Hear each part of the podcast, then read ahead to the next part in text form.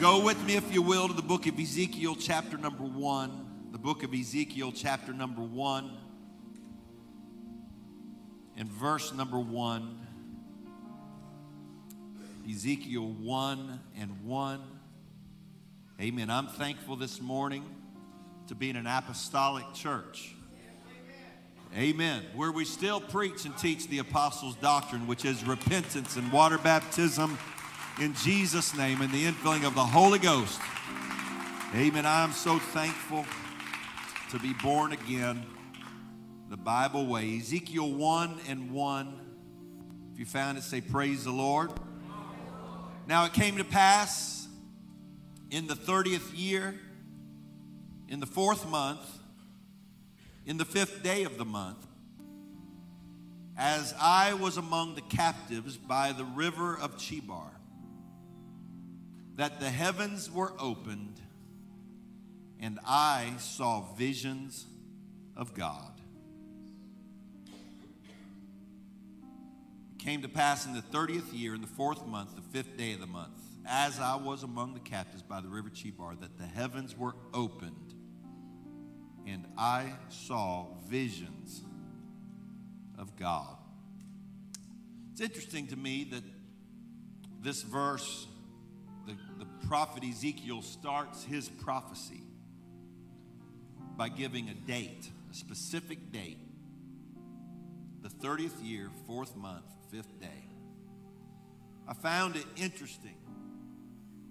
It would seem as if what would matter would be the content of the prophecy, not necessarily the date given.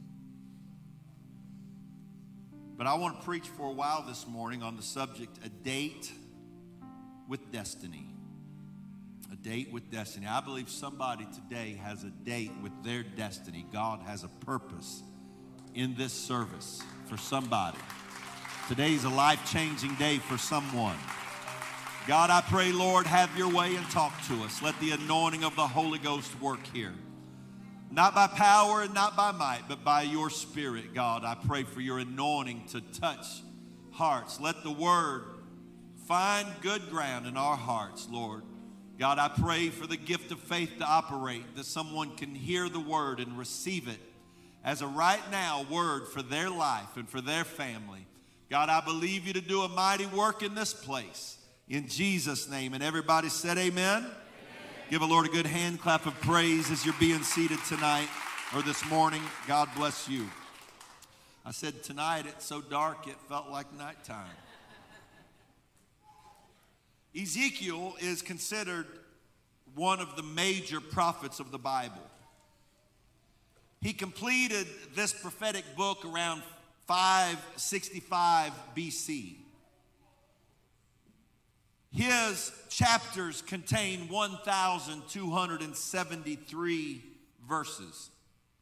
He wrote 39,407 words dealing with what is considered one of the low points in the history of the nation of Israel. The enemies of the Lord had come and carried away captive many of the Jewish people especially their gifted, intelligent, and talented young people.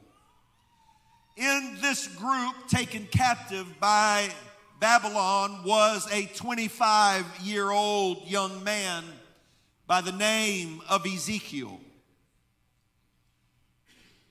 Ezekiel lived at least five years in Babylon before being noted as a prophet. That's five years in bondage before he heard from God.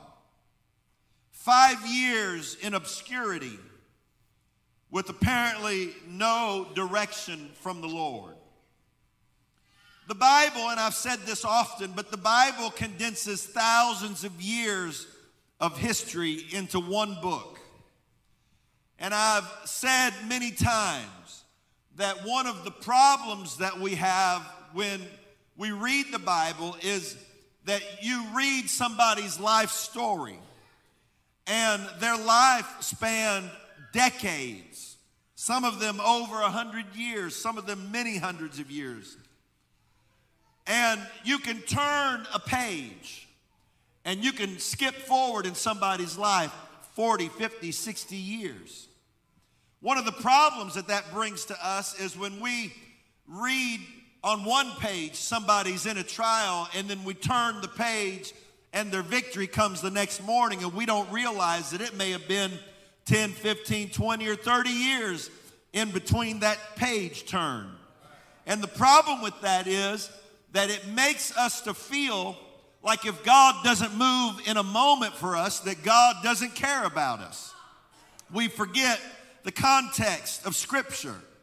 If we don't make it a point to keep a real perspective, we will think that they went from mountaintop to mountaintop in a few moments, not understanding that they stayed faithful many times for years and years before God turned their situation around.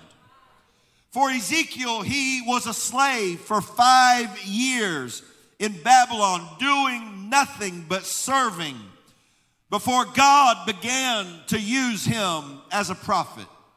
Five years of trial, five years of bondage, five years with apparently no anointing, five years of just being faithful to God in a foreign country, in a culture that was adversarial to serving God. He stayed faithful for those five years where he didn't feel anything or hear anything or see anything. In a place where he was hated and considered lower class, in a place where his particular faith and belief system was not popular at all. He just stayed faithful in his trial when it seemed like God didn't know where he was, when it seemed perhaps as if he had been forsaken, when he started to wonder if God would ever touch him again, Ezekiel just kept on serving God in between his mountaintops. He stayed faithful in his valleys. Amen. It was after five years of apparent silence that God finally spoke to Ezekiel. He starts his prophecy by identifying the date. Ezekiel may have thought that he was forgotten, but God was keeping a very precise record of where he was and when he was happen when this was happening in his life. The Bible starts out in Ezekiel 1 and 1. It came to pass in the 30th year, in the fourth month, in the fifth day of the month. God was extremely detailed. He knew exactly what day it was in Ezekiel's life. Ezekiel is just a servant, he's a slave in Babylon. But God knows exactly the situation going on in Ezekiel's life. God's plan was detailed and God's timing was just right. This day, this 30th year, fourth month, and fifth day was Ezekiel's date with destiny. The Bible said then that Ezekiel continued after he gave the date. He gives this phrase that says, As I was among the captives. Ezekiel was among the captives in Babylon. Ezekiel was called of God. Ezekiel was anointed of God. Ezekiel was loved by God. But Ezekiel was among the captives by the river Chebar. He says, As I was among the captives. Chebar was a river in Babylon, far from the promised land. Can I tell you this morning that you can be called, anointed, and loved and still not really be where you're supposed to be. Amen. Hallelujah. God knows where you are, even where you're not quite where you're supposed to be. Chebar was a place of desperation and discouragement and depression. It was the river in Babylon where the Jewish captives would go and they would sit down. And the book of Psalms, chapter 137, tells us about this particular uh, place. And it says in Psalms 137, 1 through 4, by the rivers of Babylon, there we sat down. Yea, we wept when we remembered Zion. Here they are, captives in a foreign land, people that have been raised to worship God, but their form of worship wasn't popular in Babylon. They had been raised to serve God, but serving God wasn't popular in Babylon. And here they are in a culture that is adversarial to their way of life and their way of worship. And they get so discouraged about what's going on around them that they sit down by the river. And the Bible said, We wept when we remembered Zion. When we remembered what it was like when we were on Mount Zion in the presence of the Lord and we could call on his name and nobody said anything to us about it. When we could worship him and nobody thought we were crazy. When we could live for him and nobody tried to make us change the way we live. But now here we are. We're a long way from Mount Zion. And we wept when we remembered. Oh, there's something. I like what they sang a little bit ago. In the presence of Jehovah. I'm going to tell you, there's nothing like being in the presence of the Lord. Amen. There's nothing like knowing that the Holy Ghost is moving in the house. There's nothing like lifting your hands to heaven and feeling the, hand, the touch of God on your life. Oh, hallelujah. Amen. I, I remember, I remember about a preacher one time many years ago. I was a 19 year old evangelist and I was visiting a camp meeting as I was trying to, to get started evangelizing. And I remember one of the local pastors preached a message, and he preached a message about a man that had, had backslidden from the church, had gotten way out in the world, and was working and living on an oil well out in the out in the Gulf, and there was an explosion on this, this oil rig. And this man, this backslider, was burnt with second and third degree burns all over his body. And he had been helicoptered to a burn unit in Baton Rouge. And this pastor drove down to that hospital. And he told me that, he, he told the congregation rather, that when he stepped off the elevator, he could hear the voice of that man screaming out in pain. He said the man's room was at the end of the hallway. But when he got off the elevator, he could hear the screams from all the way at the other end of the hallway. And he said that when he stepped off that elevator, he thought one thing. He said, God, I don't want to go to hell. And he goes to the room and he prays with the man. And the man says, Pastor, I can't feel God. Pastor, I can't feel God. I, I, I can't feel his presence anymore. And I thought, dear God, if, if it's that bad to be burned, so bad that your screaming can be heard all the way at the other end of a long hospital hallway. But when you talk to the man, he's not saying, I can't stand the burning, I can't stand the injuries, but he's saying, I can't feel God. What a desperate thing it is to live a life where you can't feel the presence of God. I don't want to live a life without God. I don't want to just go through life working and living and going on and not be able to feel the presence of God. And here they are by the rivers of Babylon. We wept when we remembered Zion. Wept, they wept when they remembered what it was like to feel the glory of God, but now they're so far from God and they're so far from the people of God where once we could worship with God's people now when we worship. They tell us to shut our mouth. They tell us to stop. They tell us not to live that way. And now they said we hung our harps on the willows. We've just given up. Not even going to try to praise God anymore. It's a desperate thing to get to the point where you feel like there's no use to even try to touch God. For there they that carried us away captive required of us a song. they, that wasted us required of us mirth, saying, Sing us one of the songs of Zion. He said, They tried to make us sing for them like we used to sing for God. They forced us to try to act like we were happy. They said, Sing one of the old church songs for us. But then they said, How shall we hear, how shall we sing the Lord's song in a strange land? The melancholy expressions of a broken-hearted poet encapsulated the deeply felt pain of the soul. How shall we sing the Lord's song in a strange land?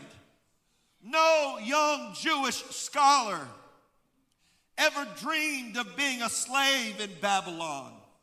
They never laid down their head at night and dreamed about being in Babylonian captivity.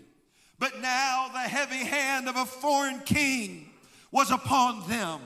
It was constant pressure to live like a Babylonian, act like a Babylonian, talk like a Babylonian.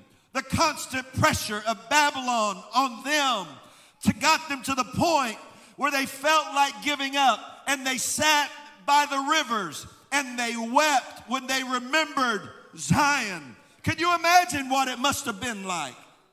Can you imagine what it must have been like to be gathered with hundreds or thousands of your countrymen that now are slaves in Babylon and you get together and there's no happy stories about life. There's no joyful stories about the week. All you can do is sit down and think, man, I wish that I could go back to the house of God. I wish I could go back to Zion and feel the glory of God one more time.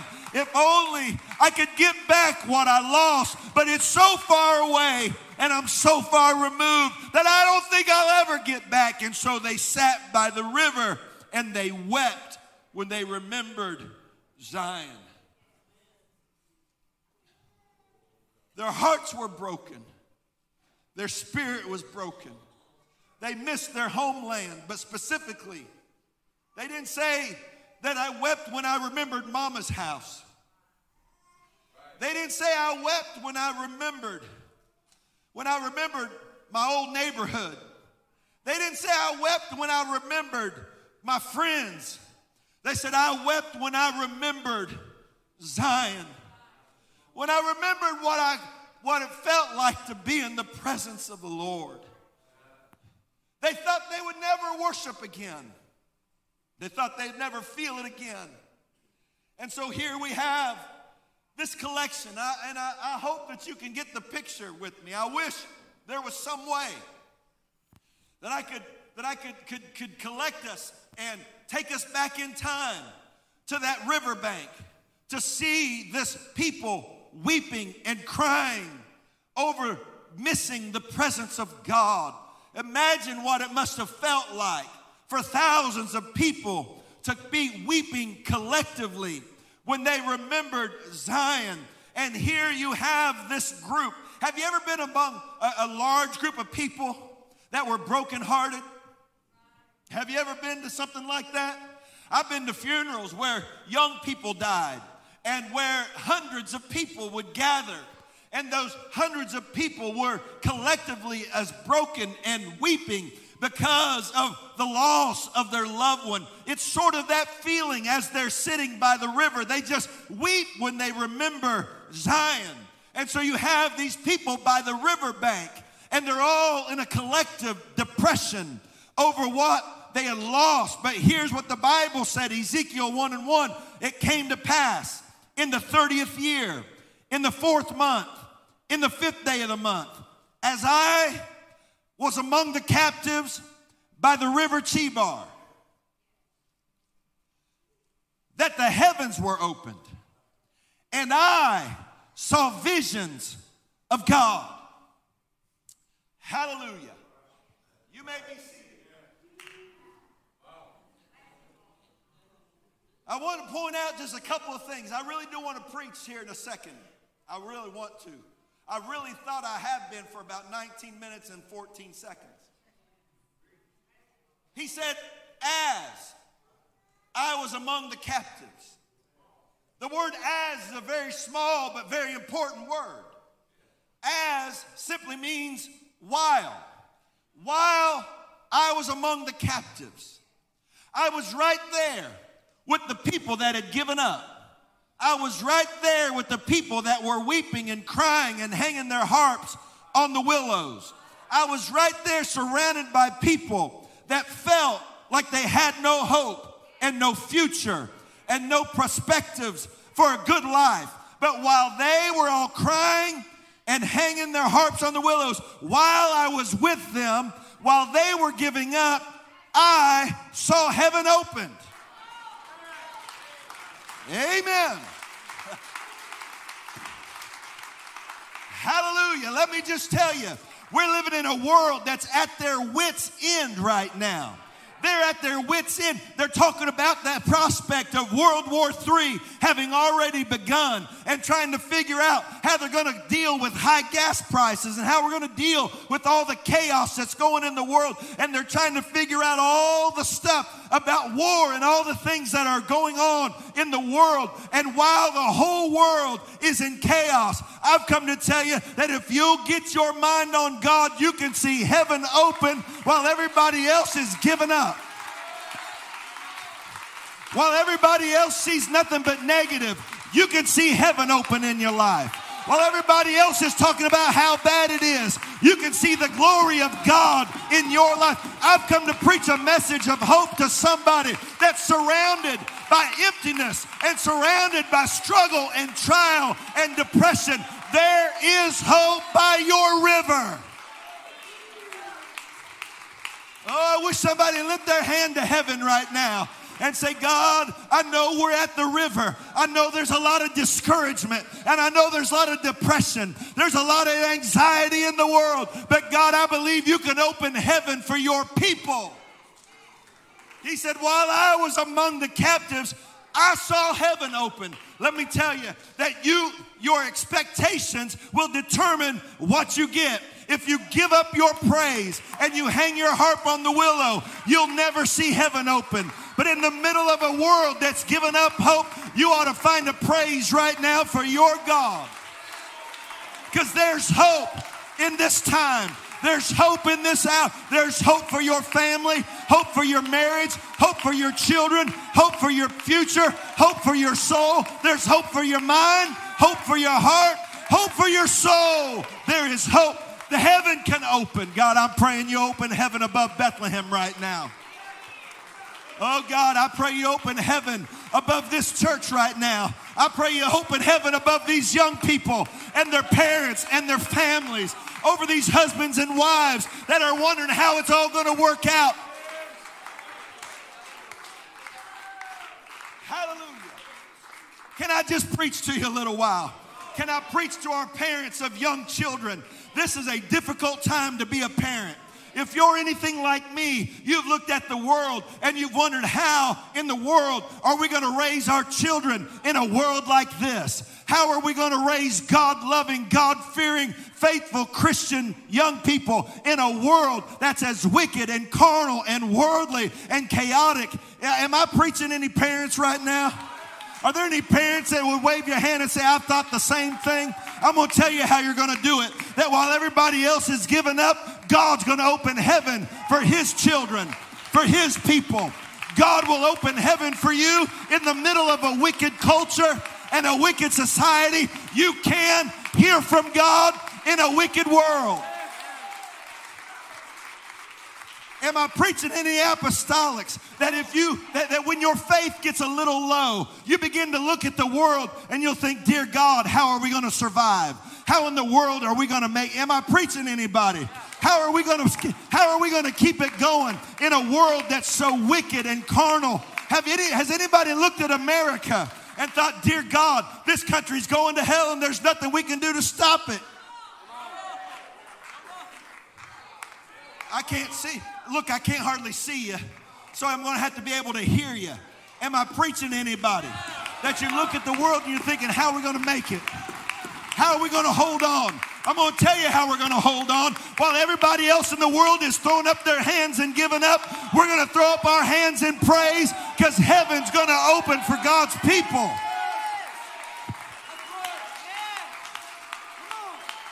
Let me tell you, daddies, you can raise your children to love God. You can keep your family together. You can make it in the middle of a wicked world. If, the, if Ezekiel can make it in Babylon, you can make it in America 2022.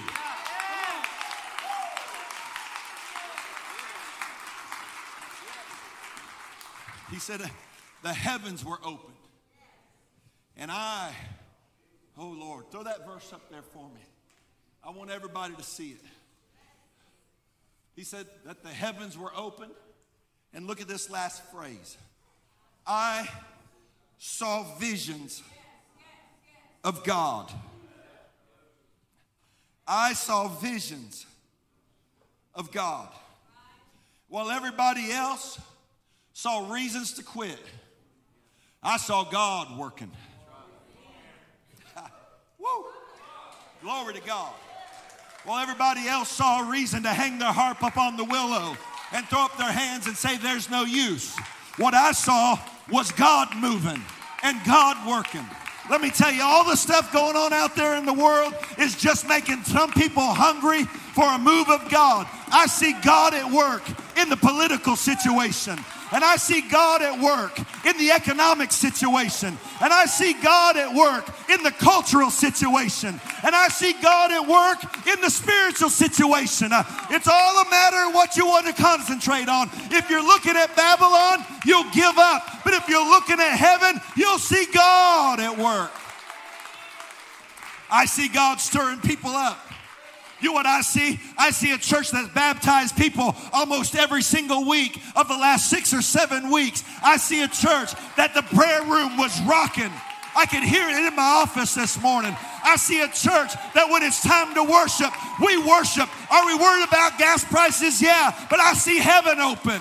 Are we worried about the political climate? Sure, we are. But I see visions. I see God stirring our cities. I see God stirring our families. I see God stirring our young people. I see God shaking our community. I see visions of God.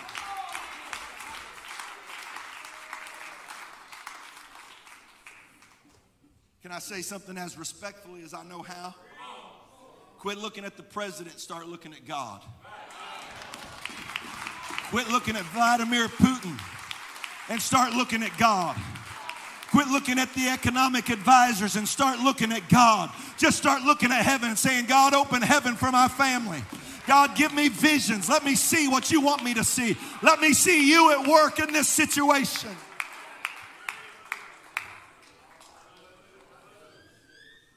Who, Jesus.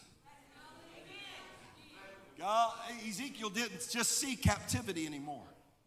He didn't see Babylonian soldiers anymore. He didn't see the idols of the Babylonian kings anymore.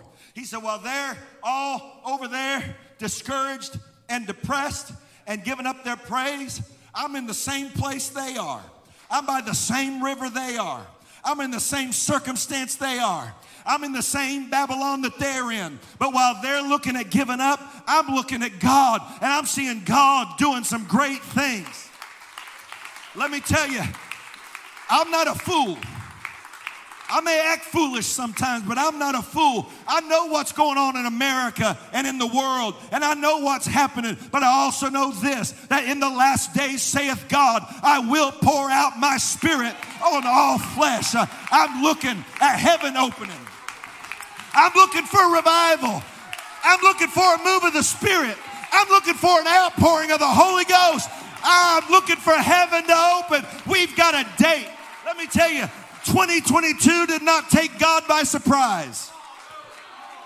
You hear what I'm saying? Vladimir Putin didn't survive, didn't surprise God. NATO's not going to surprise God.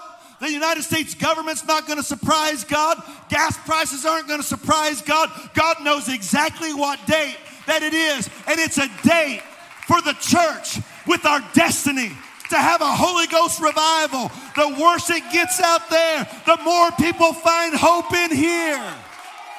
It's our date with destiny.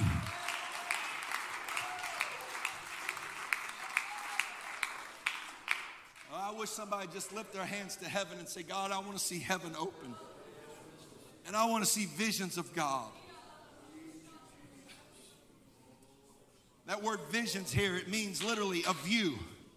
I saw a view of God. Amen. I see a view of God that moves in impossible situations. I see a view of God that makes what seems like it can't happen happen on a regular basis. I see a God, I got a view of God that when the doctors give up, the hand of God's just getting started. I see a view of God that when the, that when the, when the economist says there's no way you'll make it, you can't make it, it's not going to work out. But somehow when God begins to bless, He just lets it overflow and He lets it bless. I see a view of God that there's a world out there that's hungry, that's desperate, I know they're shooting up meth. I know they're doing all that stuff. But what they really are hungry for is a move of the Spirit of God. And I see heaven opening and moving in those houses and moving in those families. I wish somebody praise God for a vision of heaven right now. God, I rebuke negativity in Jesus' name. God, I'm not asking for blind faith. I'm not asking that we just ignore what's going on in the world. But God, I ask, Lord, that we don't let it so negatively affect our worship that we hang our harps on the willows. The devil would like nothing more. Babylon would like nothing more than to steal your worship and to steal your praise and get you to come to a Holy Ghost filled service and sit on your hands and be worried about all the stuff going on in the world. If he can take your praise out of you, if he can get you to hang your harp on the willow, the person next to you might see heaven open and you might completely miss it. Amen. I was preaching a camp meeting, Lord, it's been 27 years ago now. It's been a long time. And in that camp meeting service, there, there was a, a, a, boy, he was, a, he was born a deaf mute. And uh, he was about 12 or 13 years old, and he decided on Wednesday night of that camp meeting that he wanted to get baptized in Jesus' name. And they had an old horse trough on the platform, and they brought that boy up. And, and, and in, his, in his suit that he wore to church that night, they put him in the water and they baptized that deaf mute boy who had never spoken in his life. They baptized him in Jesus' name. And then somebody run up and they grabbed my microphone out of my hand and they take it. I'm like, you don't take a preacher's microphone out of his hand. They took it out of my hand and they run it back to that horse trough and they held it in front of that deaf mute mouth, that deaf mute's mouth in the horse trough. And you heard this boy over the speakers at Camp speaking in tongues as the Holy Ghost filled him. The first words and as far as I know, the only words he ever spoke were speaking in tongues when the Holy Ghost touched him. You talk about a Holy Ghost outbreak.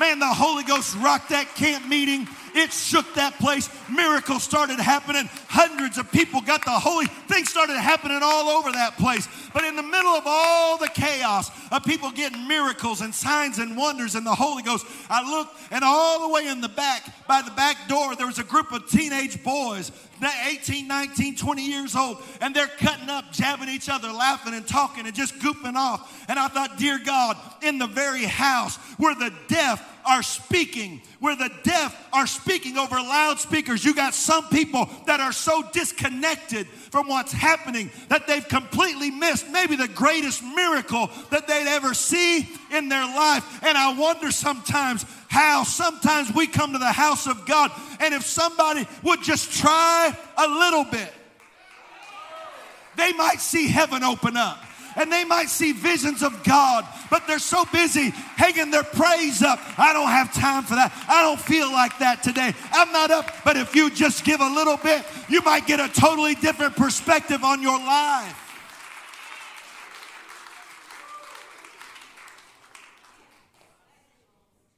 Amen.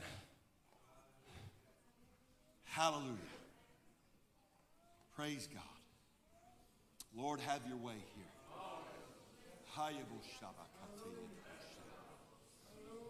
Hallelujah. Oh God.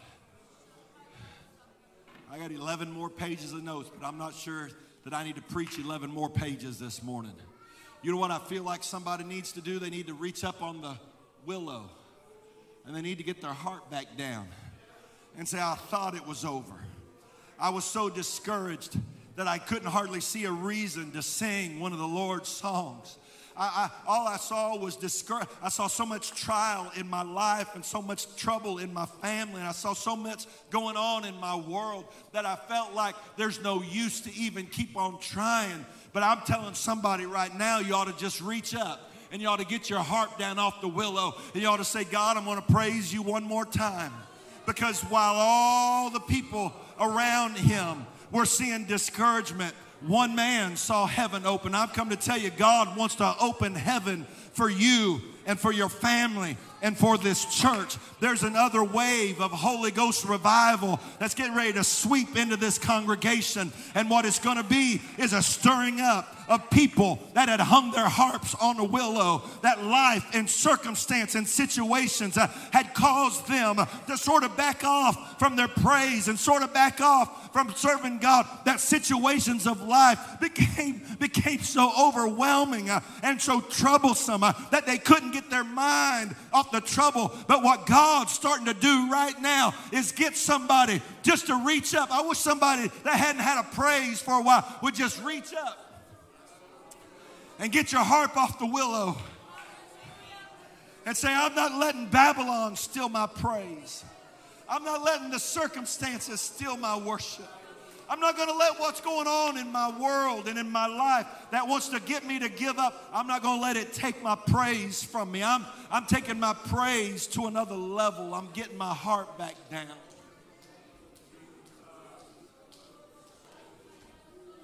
Oh God. Hallelujah. Oh, thank you, Jesus.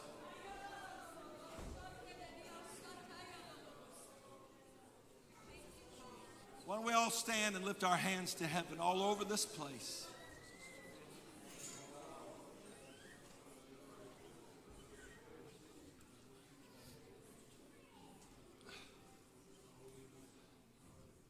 There's a fresh anointing of the Holy Ghost for somebody here.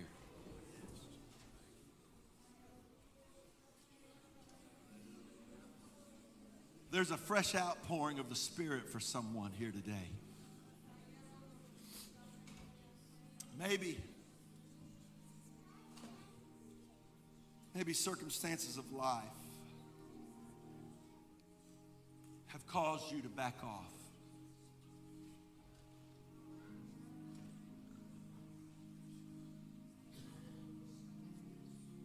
That trials and tribulations have caused you to not see the value in your worship. By the rivers of Babylon, there we sat down, and yea, we wept when we remembered Zion. We hung our harps on the willows. How can we sing the Lord's song in a strange land? How can I praise Him when I'm dealing with so much? How can I praise Him when my life has so much stress and turmoil? And while one group is saying, There we wept, Ezekiel said, I was among the captives sitting right there with the same people by the river Chebar. And I saw heaven open. Everything turned around for Ezekiel at that moment. And from the moment heaven opened, where five years he hadn't heard from God. You hear me, Marshall? Five years no sign he'd ever heard from God. From that moment, 39,000 words just flowed. Because when God opens heaven for somebody, he opens the floodgates. And he begins to speak and give visions. God, I'm asking you, Lord. I, I didn't plan on this service ending this way, but God, I feel like there's some folks here that need to reclaim their heart. Circumstances, difficulties, discouragement, trials.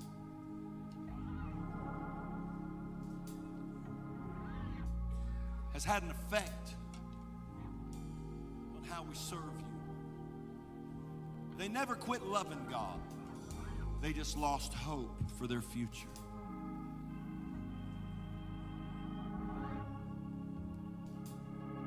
God, I'm asking you to open heaven for a gentleman today.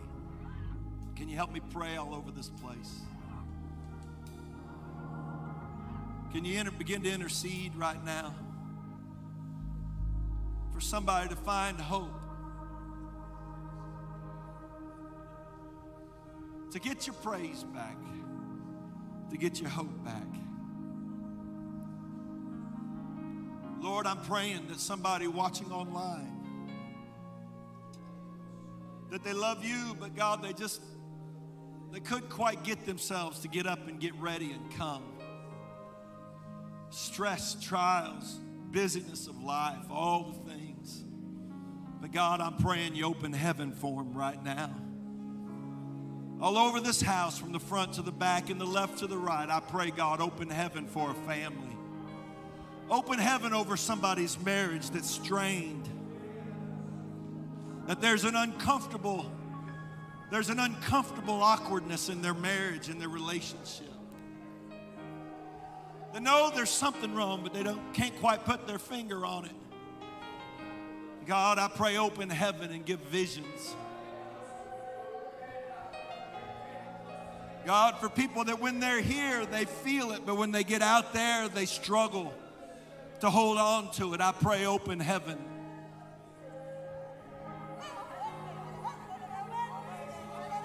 Oh, that's right. Come on, let's pray all over this place. Why don't you reach over and pray for somebody near to you and just begin to ask God, open heaven. Send a fresh anointing, God. Send a fresh vision, a fresh word. Let there be a fresh baptism. I'm going to tell you, God wants somebody to walk out of here with a brand new outlook. With a brand new outlook on their walk with God. Come on, this whole church is an altar. This whole church is a prayer room right now. Wherever you are, I wish you'd start saying, God, I need you to open heaven for me. I need to see a fresh vision of you.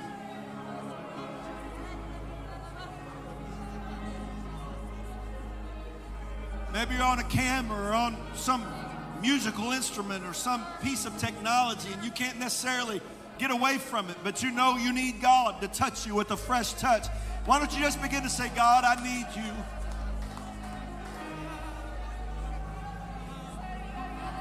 In the 30th year, the fourth month, on the fifth day, it was a date with destiny.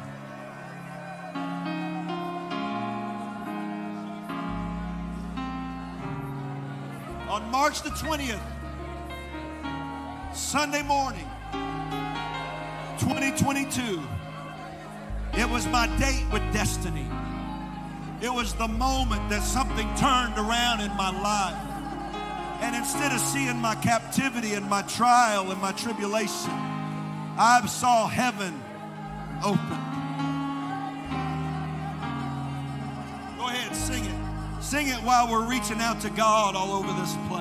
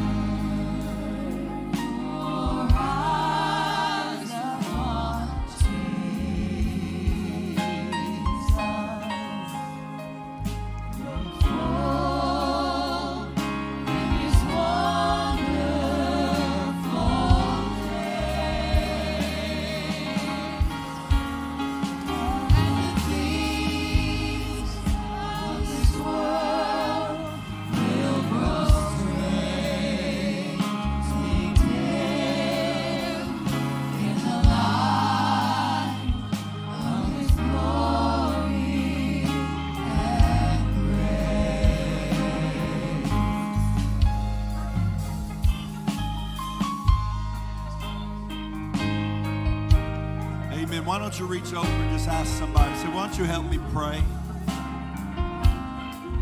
Ask them, say, why don't you help me pray that I can see heaven open? That I can get a fresh vision of God for my life. Can you do that? Can you ask them, say, help me pray that I can get a fresh vision for my family, for my life? I want to see a fresh touch, a fresh vision of God. See, the thing was, these were people that knew God, that had an experience with God. But what they needed was a fresh anointing and a fresh vision. Can you lift your hands all over this place and say, God, help me have a fresh vision of you? God, let me see heaven opened again. Let me see a vision of revival for my family that maybe I hadn't seen you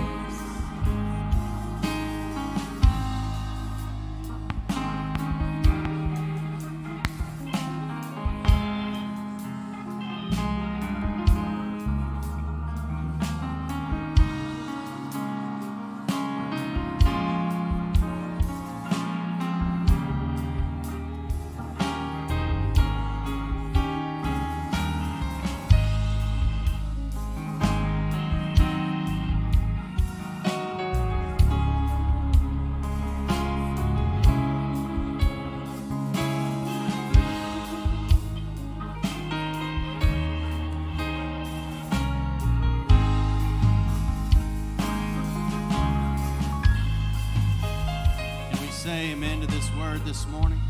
Hallelujah. Thank our pastor for speaking the word of the Lord to us. Let's remember we have first steps immediately following service. If you're new to us, you want to learn what we're all about, what your part in the kingdom of God is, we invite you to come eat dinner or lunch with us over in the, uh, the other building in the cafeteria and uh, join us for first steps. And again, let's remember tonight we have service 6:30. Come at prayer at six o'clock. That's when church really begins in prayer. Amen. So let's come at six o'clock for prayer. Service is 6:30, and you're dismissed in the name of the Lord Jesus.